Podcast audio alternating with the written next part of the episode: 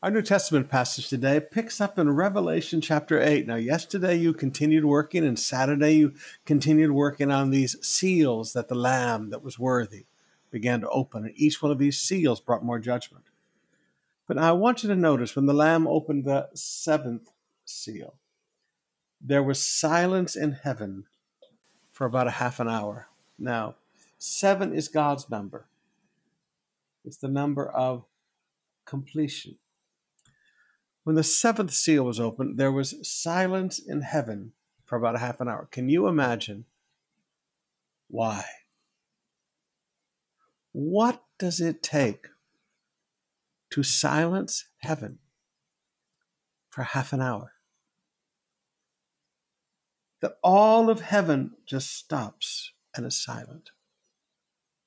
When you begin to see the judgment that comes forth now, you begin to understand Heaven has never seen anything like this. Then I saw the seven angels who stand before God, and the seven trumpets were given to them. So there are seven angels who stand, that is their place. They are the trumpeters. They stand before God, and seven trumpets were given to them. Then another angel came and stood at the altar with a golden censer, and he was given much incense to offer with the prayers of the saints on the golden altar before the throne. Notice much incense. And the smoke of the incense with the prayers of the saints rose before God from the hand of the angel.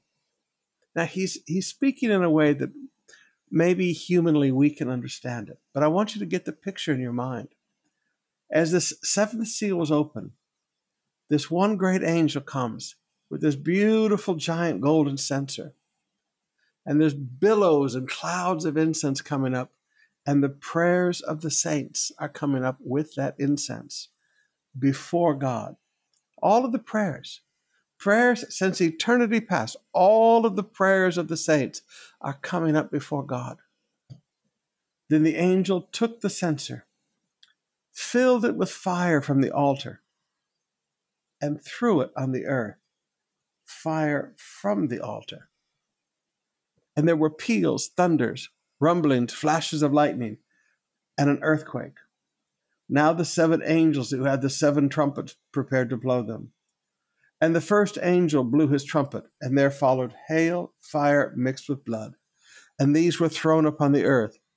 And a third of the earth was burned up, and a third of the trees were burned up, and all green grass was gone up. So this is the destruction of vegetation. The second angel blew his trumpet, and something like a great mountain burning with fire was thrown into the sea. And of the third of the sea became blood. Now we have the sea. Notice a third of the sea.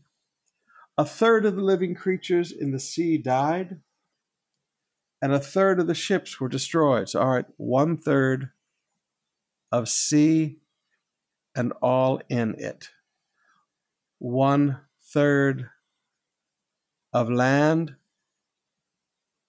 and all on it. A third angel blew his trumpet, and a great star fell from heaven, blazing like a torch, and it fell on a third of the rivers and the springs of water the name of the star is wormwood. And a third of the waters became wormwood, and many people died from the water because he had made it bitter. So one third of all fresh water.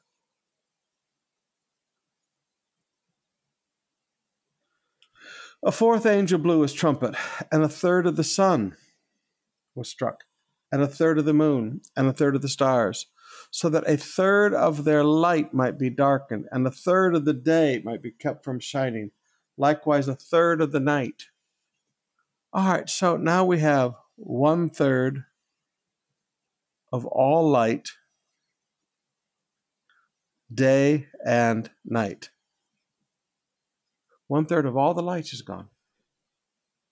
Then I looked and I heard an eagle crying with a loud voice as it flew overhead. Woe, woe to those who dwell on the earth at the blast of the other trumpets that the three angels are about to blow. All right, so it's about to get worse. Now, there's nothing fun about reading this. There's nothing enjoyable about reading this. You are reading about the Great Tribulation. And that at this point in time, one third of everything on the land is burned up. All the food supplies, one third of all the food supplies are gone. And then one third of the sea is destroyed, and all the ships in it, and one third of the sea, and every living creature in one third of the sea is gone. So again, one third of the food supply is gone. And then we have one third of all the fresh water on earth destroyed. And people die from drinking the other water. You, you cannot, with all of man's technology, you cannot purify this water. The water that God made bitter, it cannot be purified. And then one third of all the light.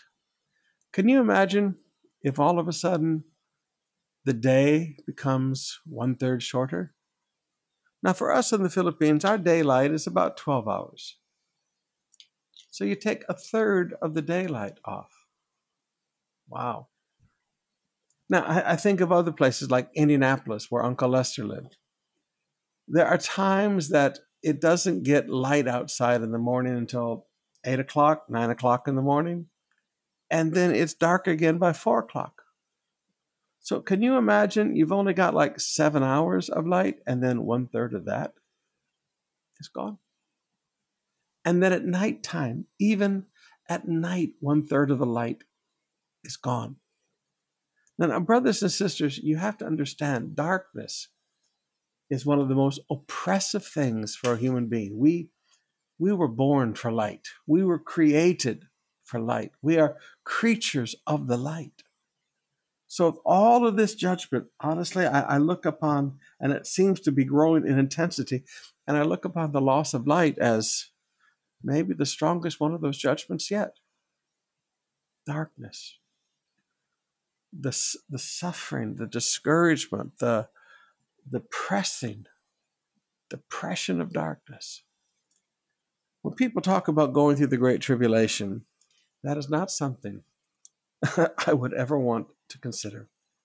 Aren't you glad for the grace of God? Are you not glad that you and I have been appointed under wrath? But God is a God of judgment. And sometimes when you read this, you wonder, well, where's the God of grace? Right where he always is. He's never changed. This is upon men who have rejected all that he has offered to them. All right, let's open up our hearts and worship him who is worthy.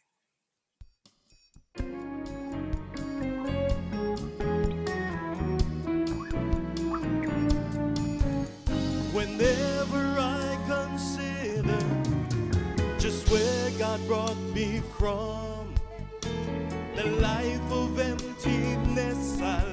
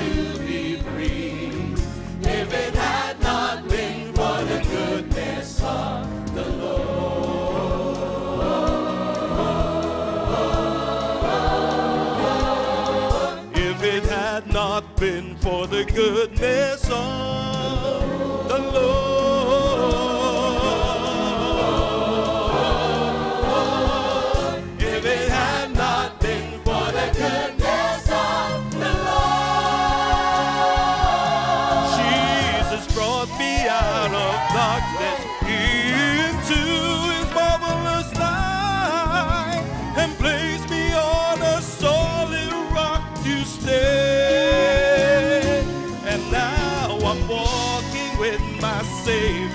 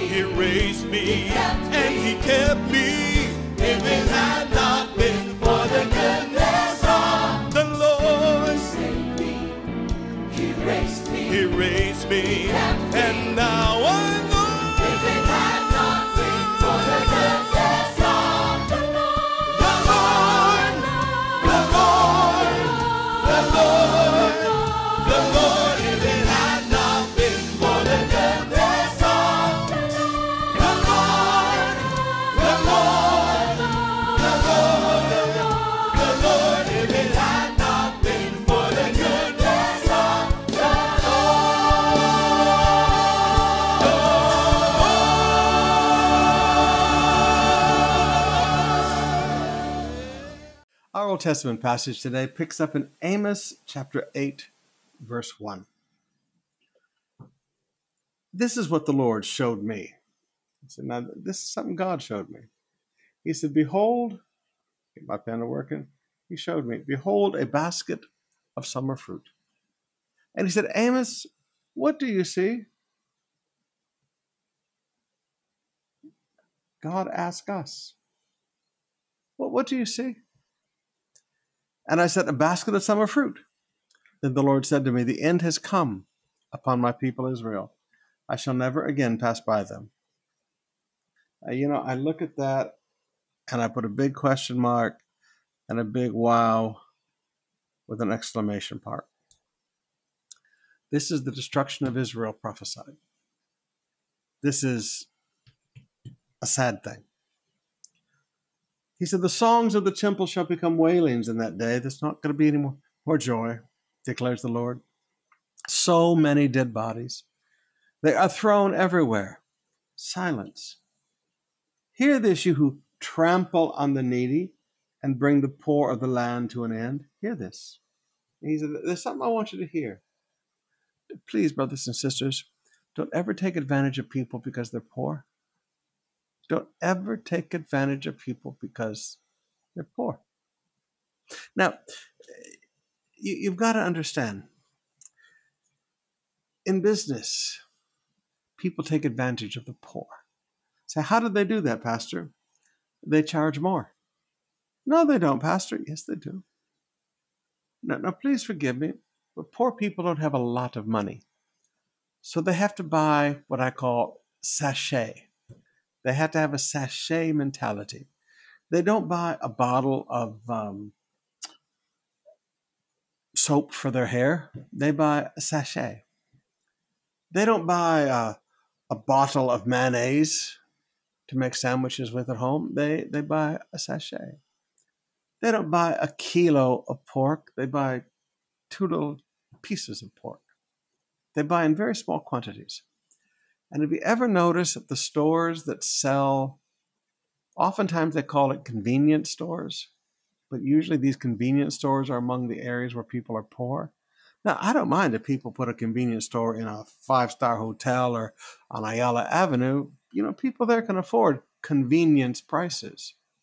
But in the poor areas of town, people charge extra. Don't, don't trample on the needy. How about churches that charge 700 to 1,000 pesos to water baptize people or charge them to attend a seminar? That's trampling on the needy. Verse 5 saying, When will the new moon be over that we may sell grain? In other words, we want to do business. And the Sabbath that we may offer wheat for sale, that we may make an ephah small and a shekel great, and deal deceitfully with false balances. Now, okay, these people here, they want to do business.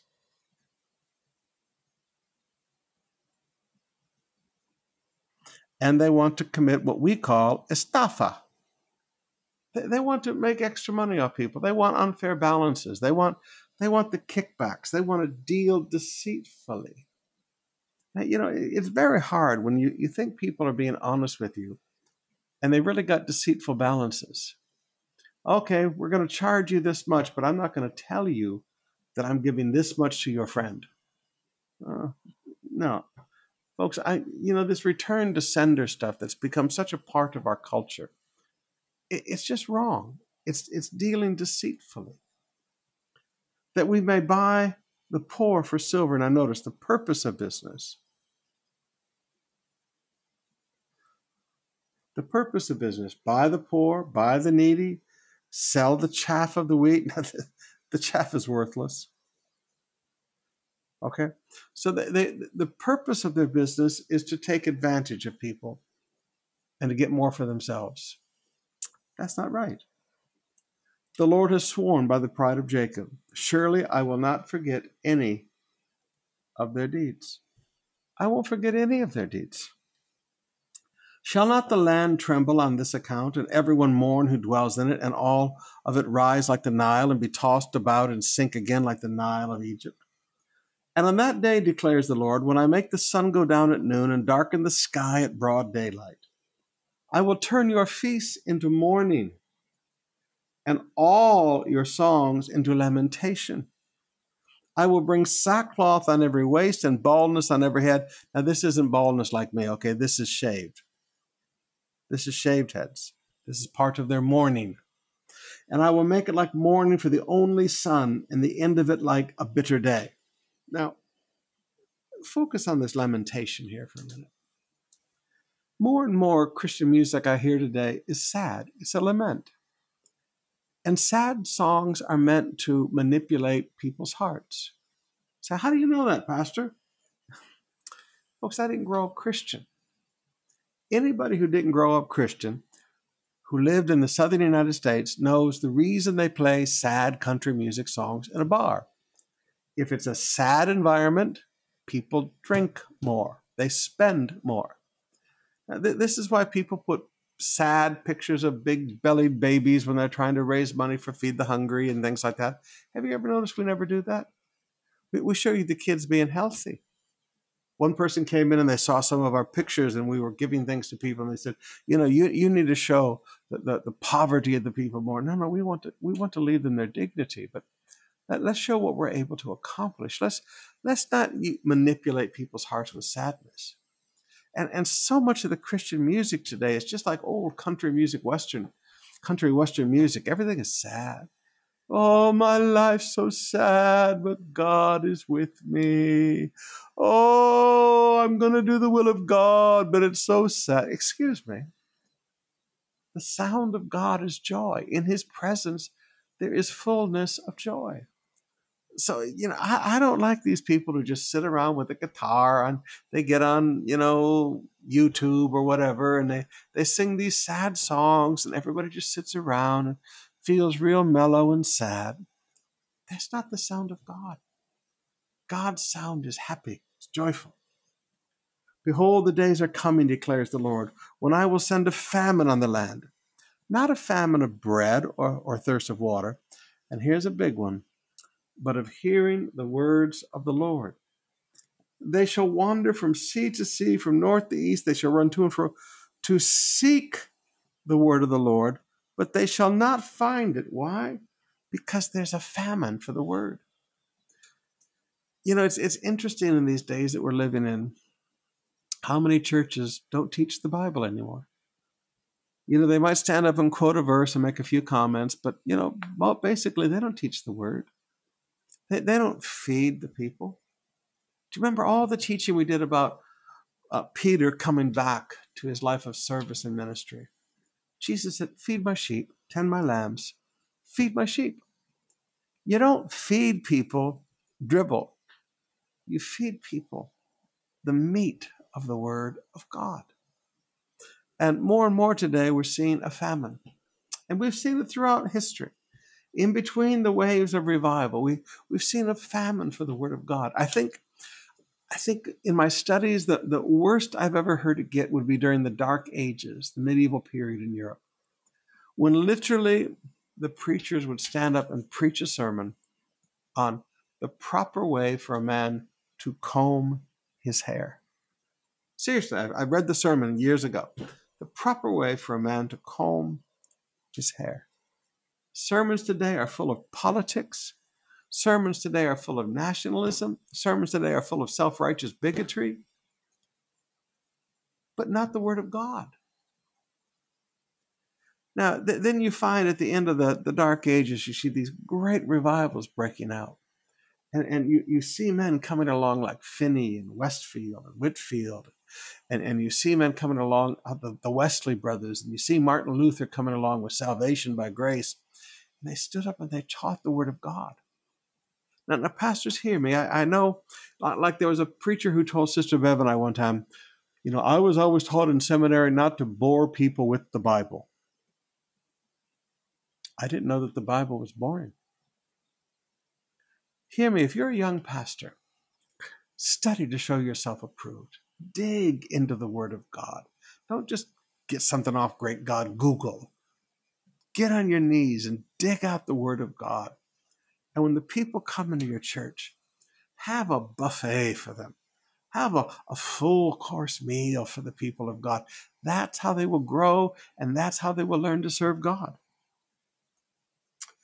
In that day, the lovely virgins and young men shall faint for thirst. Those who swear by the guilt of Samaria and say, As your God lives, O Dan, as the way of Beersheba lives, they shall fall and never rise again. Chapter 9, verse 1. I saw the Lord standing beside the altar. Now, there's another wow. The altar where the sacrifices are made. These are the gifts of, of the people brought to God. And he said, Strike the capitals until the thresholds shake and shatter them on the heads of the people, and those who are left of them I will kill with the sword, that none of them shall flee away, and none of them shall escape. If they dig into Sheol, from there my hand shall take them. If they climb up to the heaven, from there I will bring them down. If they hide themselves on the top of Carmel, from there I will search them out and take them. And if they hide from my sight at the bottom of the sea, there I will command the serpent, and it shall bite them. And if they go into captivity before their enemies, there I will command the sword, and it shall kill them. And I will fix my eyes upon them for evil and not for good. Whoa. Now, now folks, this is this is God stands there where people worship him and he pronounces judgment upon them. Now, I want you just to understand that. God stands there where people worship him. He's standing beside the altar and pronounces judgment on them. Now, these people had pushed God really hard. Now, you, God is slow to anger, but you, you can get him mad when you really push him. But I don't recommend it because when you finally make him mad, it's not nice. He said, I will fix my eyes upon them for evil and not for good. Now, in my short life, I've seen people that God fixed his lives, fixed his eyes on them for evil. It's not nice. I said, Pastor, why would God do that? Well, for instance, when God says, when you return evil for good, evil will never depart from your house. God's eye is not on that house to bless it. God's eye is on that house for evil because they paid back evil for good that people did to them. The God of hosts, he who touches the earth and it melts, and all who dwell on it mourn. And all of it rises like the Nile and sinks again like the Nile. Now, please, in the ancient days before there were dams, the Nile River flooded every year, went over its banks, and fertilized the ground all along the side and then went back down. But you, you didn't you didn't build anything near the banks of the Nile because everything was devastated every year. And God says, listen, I want you to understand the Lord who touches the earth and it melts, and all who dwell on it mourn. He said, All of this is going to rise like the Nile, and it's going to sink again like the Nile. Who builds his upper chambers in the heaven and founds his vault upon the earth, who calls for the waters of the sea and pours them out upon the surface of the earth, the Lord is his name. He said, Are you not like the Cushites to me, O people of Israel? Now, here's the Cushites, people of Cush. Did I not bring Israel up from the land of Israel of Egypt? Okay, so Israel came from Egypt. The Philistines from Caphtor, and the Syrians from Kir. So just like God brought Israel from Egypt and gave them a land, God brought the Philistines from Caphtor and gave them a land, and the Syrians from Kir and gave them a land. God, God gave every nation his land. Behold, the eyes of the Lord are upon the sinful kingdom, and I will destroy it from the surface of the ground, except, and here's a big one, that I will not utterly destroy the house of Jacob, declares the Lord. Why? This is the doctrine of the remnant. God, say, why does God leave a remnant, Pastor? Because God has promises to fulfill. He said, For I will behold, I will shake the house of Israel among the nations as one shakes with a sieve, but no pebble shall fall to the ground. For all the sinners of my people shall die by the sword, who say, Disaster shall not overtake us. And in that day I will raise up the booth of David that is fallen. So he's going to raise it up, repair its breaches, raise up its ruins, rebuild it as in the days of old. This is the remnant. God always has a remnant that they may possess the remnant of Edom and all the nations who are called by my name, declares the Lord, who does this. God said, I'm the guy who rebuilds the remnant. Behold, the days are coming, declares the Lord, when the plowman shall overtake the reaper, and the treader of grapes him who sows the seed, and the mountain shall drip with new wine, and the hills shall overflow with it. I will restore the fortunes of my people Israel. They shall rebuild the ruined cities and inhabit them. They shall plant the vineyards and drink their wine. They shall make gardens and eat in them. I will plant them on the, I will plant them on their land, and they shall never again be uprooted out of the land that I have given them, declares the Lord. Now, there's tremendous truth in here. First of all, notice the doctrine of the remnant. There are even families that God brings judgment upon today. And upon that family, one, one member of the family will be spared. Why? Because God made promises to that family, to a grandmother, to a great grandfather in the past. And God will bring blessing upon that remnant because of the promises he made. See, God doesn't break his promises, God keeps his covenant. This is why there's always a remnant. If destruction comes upon a family, there's a remnant. Destruction comes upon a nation, there's a remnant. Destruction comes upon a church, there's always a remnant. He said, I will restore the fortunes of the people of Israel. So notice these are the things that God does. Okay? God does. In times of restoration, God does this. We do rebuild, inhabit, plant, make gardens. Okay? That's what we do. God said, I will restore the fortunes but they are to rebuild, they are to rebuild and inhabit They are to plant vineyards, drink their wines, plant gardens. In other words, they need to do business again because they were agricultural in the agricultural business. They need to do business again and eat their fruit. Now, eat their fruit. I want you to notice this is a strategy of investment in restoration. I want you to notice plant vineyards, this is long term. Gardens, this is short term. See, you, you can't only have long term investments. In a time of restoration, you need quick returns to eat. And you need long term investments to sustain the family. So, in a time of restoration, we rebuild the ruined cities and we live in them. And we make long term investments and we make short term investments. Now, what is God going to do? God said, I'll restore the fortunes. And God said, I will plant them on the land. He said, and I'm going to establish them there. He said, I'm a plant and make permanent. Beautiful, beautiful, beautiful truth today. All right. We'll see you tonight. We've got service again starting at 7 o'clock. We'll see you then as we get back into the book of Romans.